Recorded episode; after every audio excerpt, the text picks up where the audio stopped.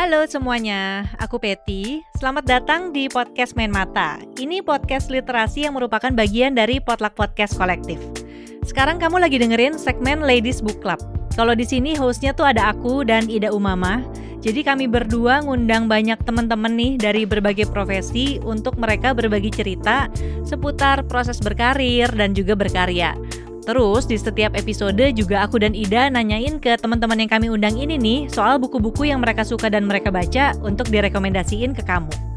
Kalau misalnya kamu mau nonton versi YouTube dari obrolan ini juga bisa. Siapa tahu kan kamu pengen lihat wajahnya mereka langsung gitu ya. Bisa meluncur ke channel YouTube Potluck Podcast Kolektif. Oke, selamat mendengarkan. Hai, selamat datang kembali di Ladies Book Club bersama Bintang Cahaya di sini di episode kita yang keempat. Sudah ada dua tamu kita yang spesial ya di sini ya. dua podcast terhandal Indonesia. Waduh, waduh, Siapa waduh, yang waduh, tidak waduh, kenal waduh. ya? Di sana ada Kak Ida Umama ya. I think I wanna date you ya kan. yang ini ada Kak Patricia Wulandari, Kak Patty yang hits banget dengan potluck podcastnya. Uh, kita merasa sangat senang banget nih kalian bisa hadir di sini. Kebalik ya, aku pengen pulang aja deh rasanya nih. Iya. Ada apa ini? Ada apa? Cerita- Kebalik, kebalik, kebalik, Kebalik kebalik, ya? kebalik, kebalik. Mohon Tolong ya, tolong, tolong, tolong. Gimana kabarnya? Oh. Ini memang susah kalau ngundang narsum yang jadi host handal gitu loh. Tuh. Jadi tolong ya, ini dibalik ya. Oke dibalik Ya, salah ya. Kira kita mau bertiga nge-hostnya enggak Waduh, dong. enggak, enggak, enggak, enggak, jangan, Aduh. jangan. Nanti Karena, jadi uh, rumpi ibu-ibu Iya ya. nanti rumpi. Eh, jadi biasanya kan kalau misalnya Kak Bintang Cahya nih ya sebagai profesional MC terus juga public speaker gitu ya, sekarang dibalik. Jadi kami berdua yang mau bertanya-nanya ke Oh, iya, kamu. siap. Iya. Gitu. Please jangan susah-susah ya pertanyaannya. Ini bukan ujian negara kan ya. Bukan, bukan, bukan. Ya mungkin ada satu dua pertanyaan dari RPUL ya yang akan Wow, waduh, ketahuan ya asal eh, zamannya. Angkatannya ya. Angkatannya. Oke, jadi Oke, pertanyaan jadi- pertama. Ini nih. kuis, kuis. Ini Bintang kan em, certified public speaker nih katanya ya. Iya, iya, Iya. tuh kayaknya. Bener ya, certified kan? Nah, boleh tahu nggak waktu itu certifiednya ngambil sertifikasi di mana sih? Oh, Jadi ini pengen tahu aja. Sebenarnya nanti mau ngambil gitu. Oh iya. Jadi awal mulanya waktu itu aku tuh abis ceritanya abis lahiran gitu terus ngerasa kok aku eh, drain banget nih otak gitu kayak Hmm.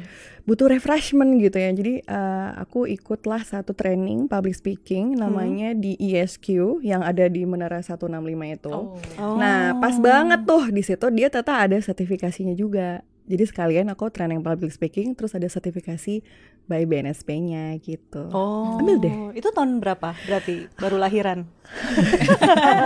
hampir empat tahun yang lalu kali ya Oh, Mm-mm, gitu. iya. Kenapa kenapa ngambil certified public speaking? Nah. Soal, Hah? itu tadi awal mulanya karena berasa kok kok kayaknya brain drain banget nih kayak berasa BODO gitu ya kok kayaknya butuh Oh, refreshment gitu butuh setelah sesuatu yang Ah, baru bu- gitu. butuh sesuatu yang baru aku kayak butuh uh, belajar lagi gitu kan ya udah akhirnya aku ngambil itu Mm. plus ambil si sertifikasinya juga karena lumayan banget kepake sih kalau misalnya kan kita juga suka ngisi-ngisi di pelatihan-pelatihan korporat atau juga pemerintah gitu ya kadang Mm. mereka suka nanyain itu juga gitu jadi itu Oh, kepake minta itunya. Mm-mm, betul untuk legitimasi syarat. ya. Oh iya. Oh, oke. Betul, Kakak.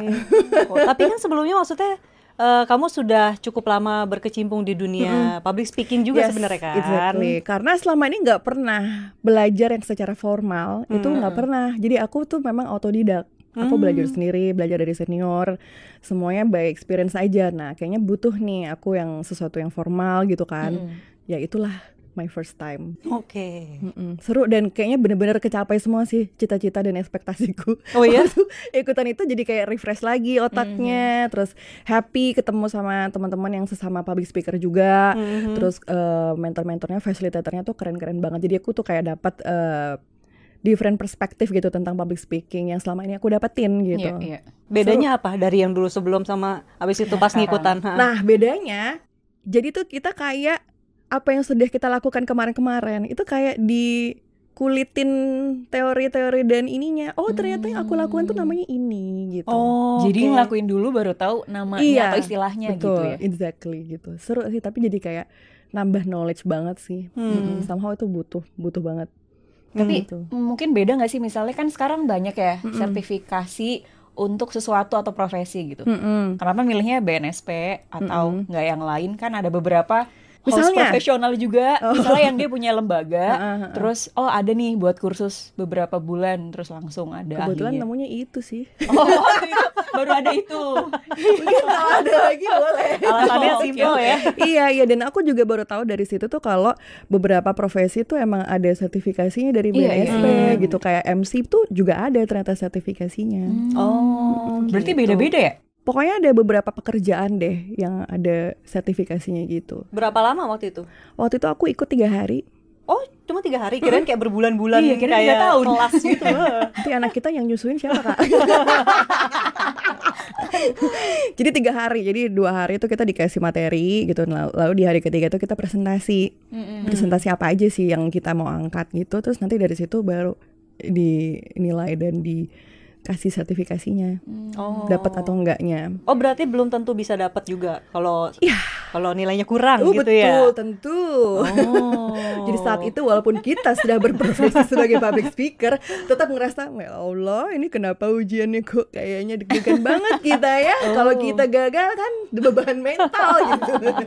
Apa aja sih yang dipelajarin waktu itu masih inget nggak? Kok tau yang keinget terus sampai sekarang? Ini kalau nggak inget sertifikasinya Iya, apa dipertanyakan.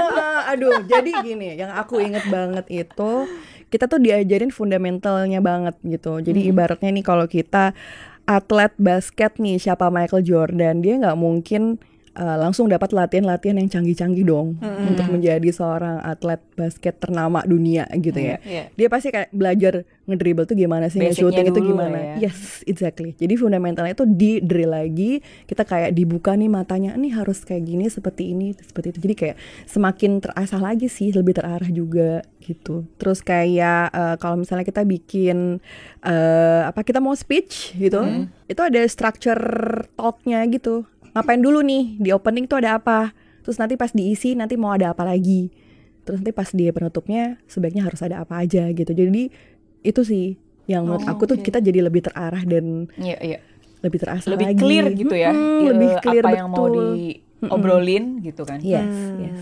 Kalau empat tahun lalu berarti si kelas penyiar ini kan sudah kamu dirikan ya kan? Sudah. Ibu kepala sekolah kelas penyiar Iya, ya. sudah Capsek. sudah berdiri kurang lebih enam tahun berjalan ya berarti. Wow. Mm-mm, waktu Berarti itu, waktu itu. 2016-an. Apa ya? 2000 Ambil sertifikasi. eh, ambil sertifikasinya aku 2019. 2019. Kalau ngomongin soal si kelas penyiar ini nih, em, aku pernah baca-baca gitu ya. Kalau nggak salah dulu awalnya dibikin bahkan gratis ya. Betul. Buat semua yang mau ikutan Wow. gitu ya. Betul. Jadi awal mulanya itu kita adalah community base. Kita berangkat dari situ, berangkat dari sebuah kesadaran akan cinta sama dunia radio gitu ya. Jadi aku tuh eh, awal mulanya gelisah gitu ya di balik bilik siaran itu menghibur masa di luar sana, tapi kita merasa kosong gitu kan. Tapi yang menghibur nggak merasa terhibur. merasa terhibur gitu. Kayak di titik yang why I'm doing this? gitu, like every day gitu. Terus aku kayak eh, nyaris jadi anak ansos ya, alias eh, hampir nggak punya teman. Karena tiap kali kita diajak bintang eh, nonton yuk. Nggak bisa kak, saya siaran. Oh, iya, iya. Makan yuk Eh, nggak bisa kak, kita siaran. Emang waktu itu waktu siaranmu berapa berapa kali sehari? Ke sana seminggu? tuh kayak 24 jam ya. Jadi ceritanya wah ini jadi kayak tarik mundur gitu sih sebetulnya. Jadi waktu itu awal mula aku siaran kan memang aku dari Malang waktu aku kuliah di Malang aku siaran juga kan. Nah, ketika aku pindah ke Jakarta, aku kan kerja. Ceritanya kita kan kantoran. kantoran. Oh, I see. Biasa lah ya sebagai anak kita nurut sama kata orang tua. Bintang kamu udah lulus ya. Ayo kamu ngelamar gitu. Jurusan apa dulu? Dulu jurusan ekonomi pembangunan. Luar Jangan sedih harusnya saya berada di G20 sekarang di Bali gitu ya sebagai seorang peneliti researcher di kementerian. Wow. Sekarang saya ada di sini bersama teman-teman yang luar biasa, masya Allah. iya, jadi eh, waktu itu ya udah akhirnya kita kantoran lah ya gitu kan. Hmm, terus kok ya pas banget di gedung itu, gedung aku ngantor itu di bawahnya adalah banyak radio grupnya MNC.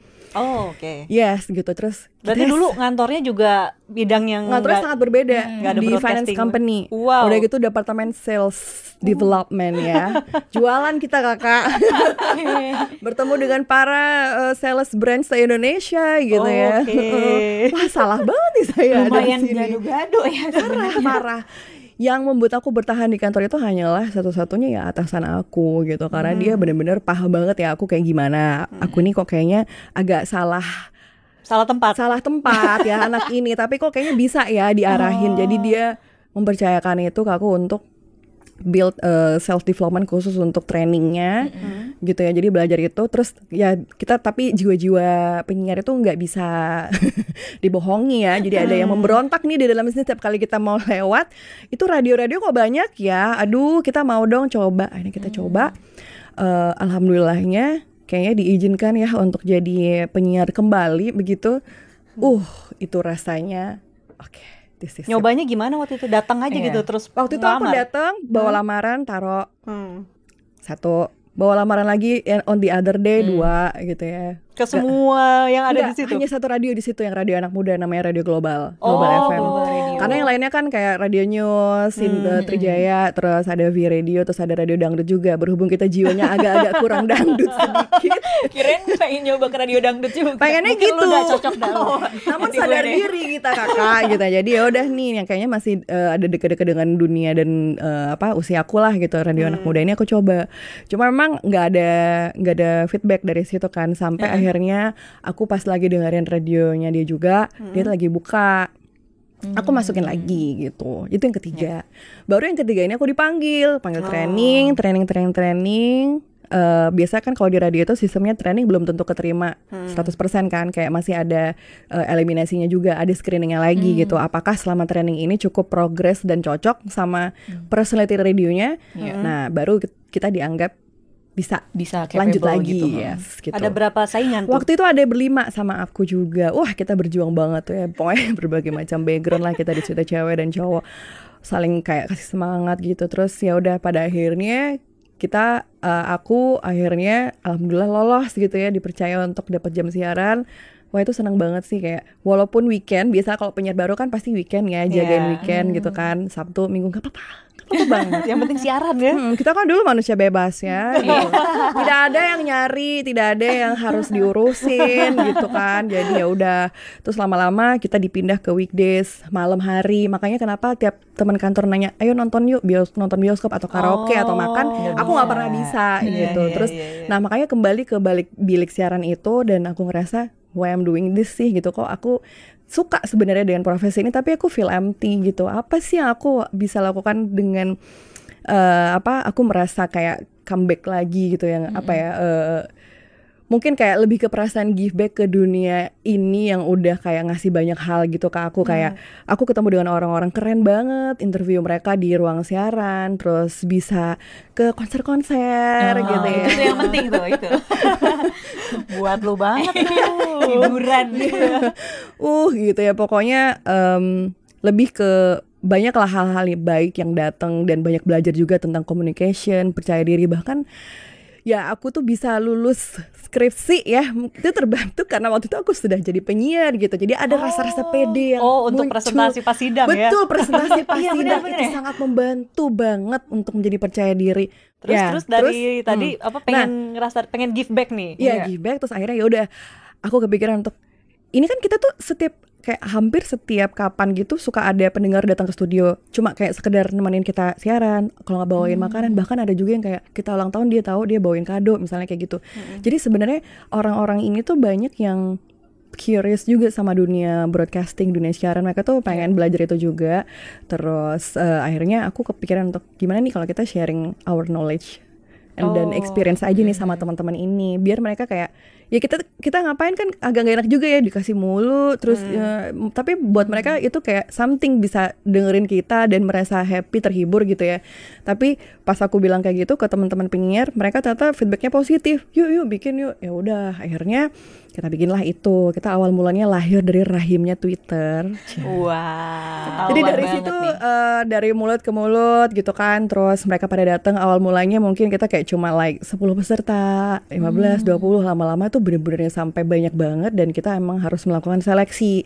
Karena kita bener-bener nggak pengen ikutan kelas penyiar tuh cuma ke ikut-ikutan aja biar keren atau biar gimana gitu ya. Tapi mereka bener-bener pengen belajar itu. Karena yang kita kasih itu semuanya adalah knowledge yang praktikal gitu yang dikasih sama teman-teman penyiar eh, para pelakon radio ini ya adalah day to day mereka setiap hari mereka melakukan itu gitu. Mungkin ini nggak didapat mereka ketika mereka kuliah atau mungkin kursus atau gimana gitu. Jadi real di lapangan itu kita kayak kawinkan di situ kan. Jadi makanya diseleksi terus tempatnya kan juga agak nggak mungkin ya kita menyewa GBK ya. Itu awal mulai dari situ. Nah terus ternyata kok uh, feedback dari para teman-teman ini tuh juga positif banget. Jadi mereka yang kayak kak kapan nih ada lagi? Ada lagi? Kayaknya aku perlu belajar lagi deh eh, lebih lanjut gitu. Serius? Iya kak aku tuh pengen ini pengen itu. Oke. Itu kayak nggak cuma seorang dua orang tapi kayak selalu ada setiap saat yang nanya kayak gitu. Terus akhirnya kita kepikiran Oke, kita harus serius nih berarti gitu ya. Buat teman-teman yang udah kepengen belajar secara in-depth gitu ya. Udah akhirnya kita ngobrol lagi, bikin kurikulum. Eh, partner aku nih yang bikinin kurikulumnya. Kebetulan partner aku ini tuh adalah bos aku dulu waktu di radio, program director aku namanya Kak Ica. Menyebutkan nama, nggak apa-apa. nggak apa-apa boleh boleh boleh. Jadi kita bikinin kurikulum itu terus ya udah lahirlah sih kelas yang in depth ini untuk mereka yang emang bener-bener fokus pengen belajar tentang radio gitu. Oke, berarti ini dari jiwa-jiwa yang penuh keresahan ya, berangkatnya ya, iya gitu. bergejolak banget nih kayaknya. Bergejolak ya, Itu gundah. berberapa waktu itu awalnya bikin? Pertama uh, aku tuh kayak kepikiran itu, jadi aku tuh presentasi ke si Wow. bos aku itu yang aku bilang Kak Ica. Hmm. Ca, aku presentasi ya, aku kayaknya kepikiran bikin ini gitu. Oke, terus ya udah ngajak-ngajak mereka gitu. Berberapa ya waktu itu awal mulanya? Bertiga sampai berlima gitu. Dari global semua. Mm-mm, dari global Oh, semua, dari global gitu. semua. Tuh. Terus semua merasakan hal yang sama juga kah? Betul, mereka tuh jadi happy banget karena ternyata turns out ketika mereka sharing knowledge sama experience mereka, itu mereka tuh kayak malah lebih apa ya? Kayak lebih hidup aja gitu rasanya karena ketika mereka sharing itu mereka nggak cuma sekedar sharing, mereka harus belajar dulu. Hmm. Mau belajar nggak lagi mau, biar nggak iya, salah iya, menyampaikan ke si teman-teman ini yang memang benar-benar pengen belajar kan takutnya nanti kalau salah penyampaian kita ini malpraktek dong. Mal praktek iya sih. abal-abal gitu. Jadi ini eh, kita tuh sangat concern banget kayak eh, hati-hati nih sama eh, yang mau kita sampaikan gitu. Hmm, Jadi emang bener-bener kita eh, susun banget gitu apa aja materi-materi topik-topiknya gitu. Habis ini nanti mereka dapat apa. Hmm. Jadi nggak langsung yang kayak templok-templok materi gitu nggak. Ini yang ikutan berarti sudah jadi penyiar juga atau orang-orang yang baru Iya, ingin atau nih? orang awam Uh-uh. gitu. Nah, kebanyakan adalah orang-orang awam, betul. Oh, Orang yang latar belakangnya mungkin bukan broadcasting, nggak ada kuliah itu. Iya, iya. belum bekerja di situ jadi memang memang mereka tuh kayak curious dan punya apa ya ekspektasi bahwa mereka tuh berangkat dari sesederhana pengen lebih tampil percaya diri mungkin selama ini nggak- jadi nggak semuanya itu mau jadi penyiar sebetulnya at the end.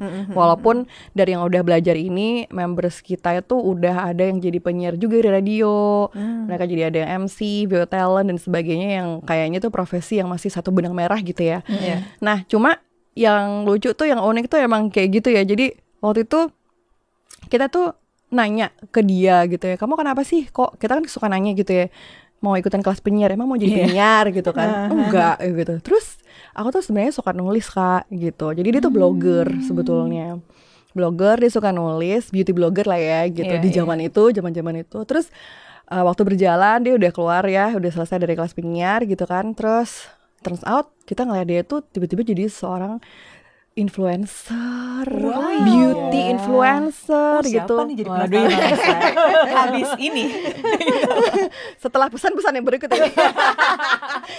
ya jadi dia tuh ngerasa kayak eh, dapat banget waktu dia belajar di kelas penyiar itu sesederhana bicara itu gimana sih Oh, secara karena butuh buat bikin konten ya mungkin. Ha, jadi kan dunia berubah ya. Dia Iya. harus bikin konten di sosial media, terus dia juga harus ngomong gitu ya. Dia dia, dia eh, tiba-tiba ya udah nulis sih masih, cuma sekarang udah lebih ke selebgram dan influencernya iya, iya. itu. Terus bahkan dia udah sering banget diundang jadi narasumber gitu. Kan kita kalau ngeliat tuh jadi kayak ih bangga banget nih. Dia Iya dulu sih. tuh pemalu banget. Dia memang Oh, pemalu dulu pemalu banget. parah, kelihatan banget pemalunya. Hmm. Kan kita kalau lagi di kelas nih di depan kita ngelihat eh, teman-teman tuh pasti bisa ngelihat gitu ya mana nih yang eh, percaya diri, yang udah pas, Iya, mana iya, yang iya. masih malu-malu, takut-takut itu kan kelihatan ya gitu. Hmm. Tuh ada tuh yang kayak diem aja gitu. Hmm. Nah ini dia tipikal yang seperti itu, itu satu. Ada bedanya nggak dari yang dulu dulu dulu ikutan nih sampai sekarang pesertanya kayak gimana sih? Mm-mm. Generasinya kan mungkin beda-beda tuh. Heeh. Mm-mm. Most likely sih nggak ada perubahan yang terlalu gimana-gimana ya. Tapi seiring dengan perkembangan zaman, kalau kita ngelihat mereka itu eh, sekarang kebutuhannya adalah itu tadi nggak melulu tentang mereka pengen tahu tentang dunia siaran atau radio lagi gitu. Hmm. Tapi mereka pengen banget bisa tampil lebih yakin suaranya lebih nggak terdengar Gemeter gitu. gemetar gitu kan. Terus lebih percaya diri aja sih itu yang paling penting. Dan Hmm. mereka juga jadi ketemu nih sama orang-orang yang mungkin bisa eh apa ya itu tadi yang aku bilang kayak bertukar pengalaman dan experience juga job opportunity yang semacam itu. Jadi memang eh apa ya kalau aku bilang sih kita kadang kalau misalnya pengen meraih sesuatu atau pengen berada di tempat tertentu gitu ya kita tuh kadang butuh support system yang cocok gitu dan mungkin teman-teman ini merasa ketika mereka berada di kelas penyiar tuh itu yang mereka butuhkan gitu support system itu gitu karena Berarti kalau dari mm, Memang butuh ruangnya butuh dulu ruangnya gitu kan. dulu, butuh wadahnya dulu, kita kasih wadahnya, kita bukain nih pintu-pintunya gitu ya. Eh ini ada ini loh, di sini ada ini loh. Kalian bisa ke sana. Tapi eh, dibekali dulu dengan ini ini ini gitu. Berarti banyak dari teman-teman yang ikutan kelas penyiar ini masih berjejaring juga ya satu sama lain Masih itu. masih banget karena kita setelah selesai kelas kita masih ada di grup WhatsApp, WhatsApp. kita gitu. Oh. Walaupun mungkin ada juga yang udah sepi-sepi ya. Tapi kita masih akan sangat setia mengirimkan mereka informasi-informasi yang seputar itu gitu, opportunity-opportunity untuk mereka berkarya gitu. Iya makanya maksudnya ke untuk mempertahankan si komunitas mereka ini kan berarti kamu harus aktif juga gitu ya. Betul, Iya, kita iya. harus make something juga di situ harus apa ya encourage mereka juga gitu dan eh, lumayan sih aku juga awal mulanya nggak mengira kalau ternyata dunia yang aku pilih ini tuh seserius ini. Karena aku pikir awal mulanya kan aku hanya ingin main-main. aku hanya sekedar ingin berbagi tadinya gitu. Oh jadi mikir serius. jadi mikir serius harus konsisten. Nah konsistensi ini nih tuh yang sangat challenging buat aku. Bahkan aku sampai memilih untuk oke eh, kayaknya aku harus pilih salah satu nih. Apakah aku siaran juga ataukah aku sambil Iya. eh, aku fokus di sini aja jadi aku memutuskan untuk kayaknya nggak bisa deh aku nyambi aku merasa begitu soalnya Padahal di dua-duanya sama-sama kuat. Masih gitu ya. nyambung gitu masih ya. nyambung semuanya. banget kan tapi aku nggak bisa tuh berada di eh, ruang siaran terus aku nggak mikirin kelas penyiar itu aku nggak bisa ya. gitu jadi aku harus pilih salah satu nih anaknya mau yang mana nih yang mau Hmm, digedein gitu kan mau hmm. diurus gitu kan Udah jelas lah ya berarti yang mana yang dipilih ya. iya jadi ya udah tapi itu susah banget susah banget karena mindset dan mental dan hatiku tuh kan ya masih di radio masih pengen siaran ada banget momen-momen drama aku yang nangis di parkiran gara-gara aku memutuskan Ya untuk ampun. maaf aku nggak bisa ngambil tawarannya Iya, atau apalagi kan pasti banyak yang Iya. nawarin dong. Udah iya gitu ya, lumayan lah lama. gitu kayak Iya. ya sampai akhirnya di titik orang kan suka nanya bintang kenapa sih nggak siaran lagi bintang kenapa sih nggak siaran aduh aku masa harus preskon sih bikin bikin. gitu nggak bisa kalau menurut aku tuh nggak bisa mungkin kalau orang lain bisa tapi aku nggak bisa gitu Tahun keberapa siaran akhirnya bikin kelas penyiar, terus tahun keberapa kelas penyiar akhirnya berhenti jadi penyiar. itu, itu. nah aku itu bikin kelas penyiar pas aku udah mulai ngerasa empty itu Kira-kira berapa lama tuh? udah aku siaran totalnya Heeh. kurang lebih 9 tahun aku siaran ya Anjir, Oh, gila sih, itu lama banget sih. Iya tahunnya usia Kayak- saya Oke.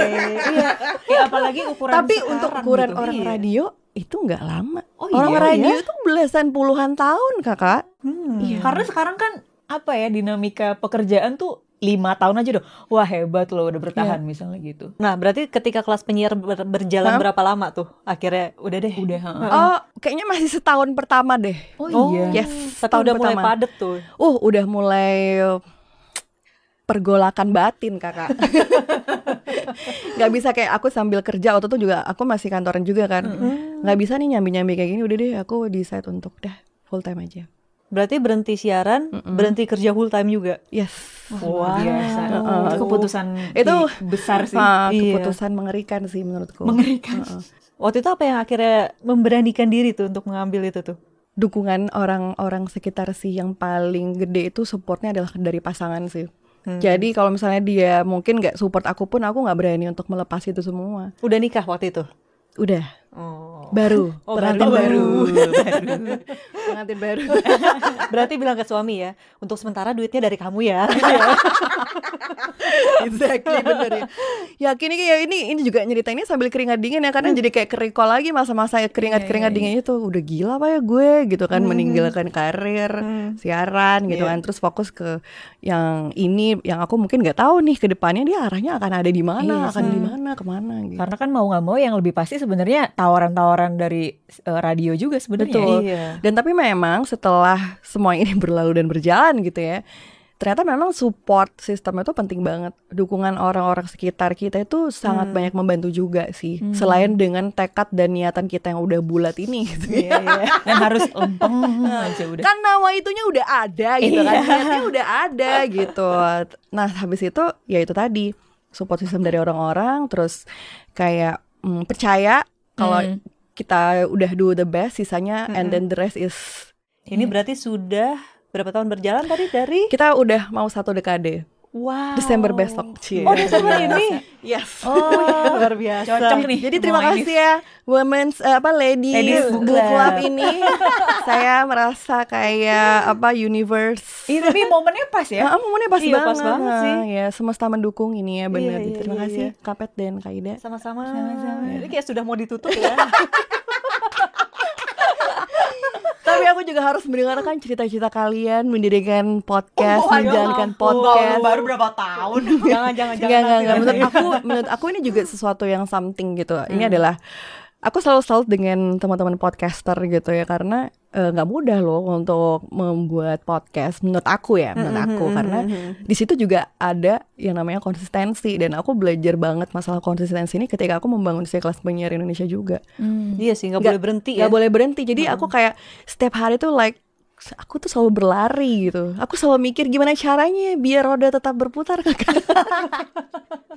Yuk putar terus Iya, yang awalnya dari tadinya cuman tempat berbagi, terus kan juga gratis gitu ya, siapa Iya, aja iya. boleh ikutan. Iya. Sampai akhirnya untuk perputaran uangnya waktu itu gimana mikirin ya? Wah itu tuh. ke perputaran uang.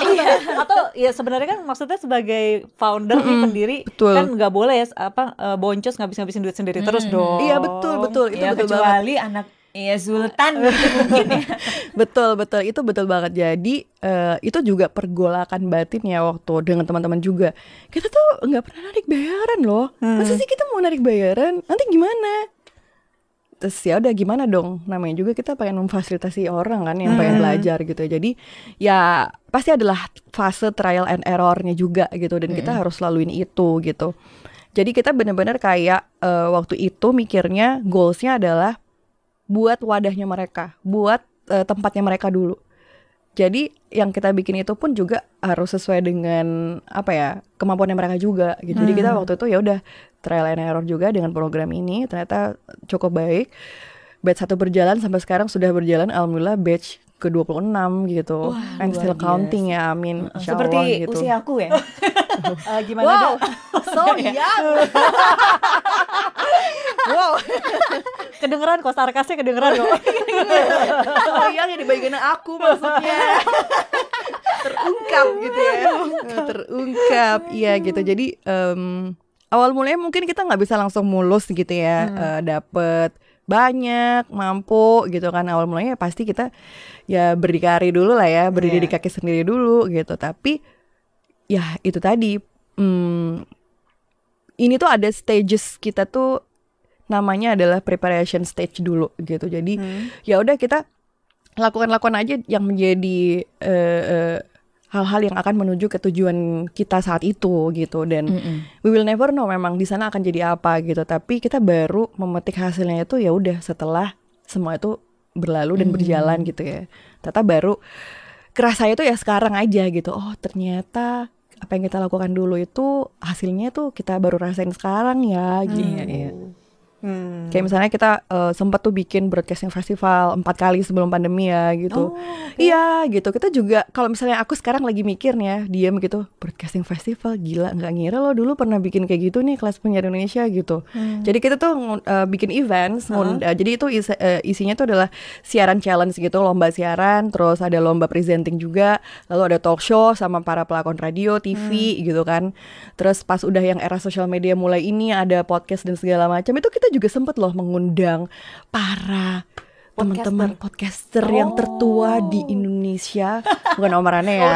Baru mau bilang belum kenal. Nih? waktu itu belum kenal ya. Waktu itu kita mengundang Adriano Kalbi masya Allah gitu. Kita tuh padahal podcast tuh belum ada suaranya Iya, loh. Tapi iya, kita tuh iya, kayak iya. udah kepengen banget nih ngundang dia kenapa ya gitu kan. asli itu seru banget ngobrolin itu. Apakah akan ada lagi nih di tahun 2023? kita lihat setelah yang satu ini. Iya. Jadi eh, apa ya karena pada saat itu kita merasa seperti ini industri radio itu adalah sesuatu yang menarik untuk teman-teman pelajari dan berkarir di dalamnya gitu ya. Tapi seiring dengan berkembangnya waktu dan zaman gitu ya sekarang tuh orang bisa jadi broadcaster in their own channel gitu. Jadi makanya kita come up with that podcast. Si Adriano Kalbi ini adalah sebagai role modelnya. Waktu itu kita ajak untuk talk show biar mereka tuh terinspirasi untuk yuk bikin same thing juga nih Iya, gitu. Kita iya. coba starting pointnya mulai dari situ dulu. Bisa jadi salah satu tempat latihan yang cukup oke sebelum kamu tuh benar-benar on air. Karena di podcast itu kamu memproduksi sendiri. Nentuin temanya sendiri. Bikin Iya. skripnya sendiri. Bikin segala persiapannya ini sendiri ini udah kayak station manager punya radio gitu aja keren dong Cuma beda Itu semuanya belum- DIY gitu ya. Iya, belum gitu gimana mikir ini bisa ada uh, brand yang interest gitu misalnya, iya, iya, bisa iya. kayak uh, ada yang tap in atau kolaborasi itu kan menurut aku sesuatu yang nggak mudah loh, Hmm. gitu. Jadi menarik tapi untuk dipelajari dan dicoba.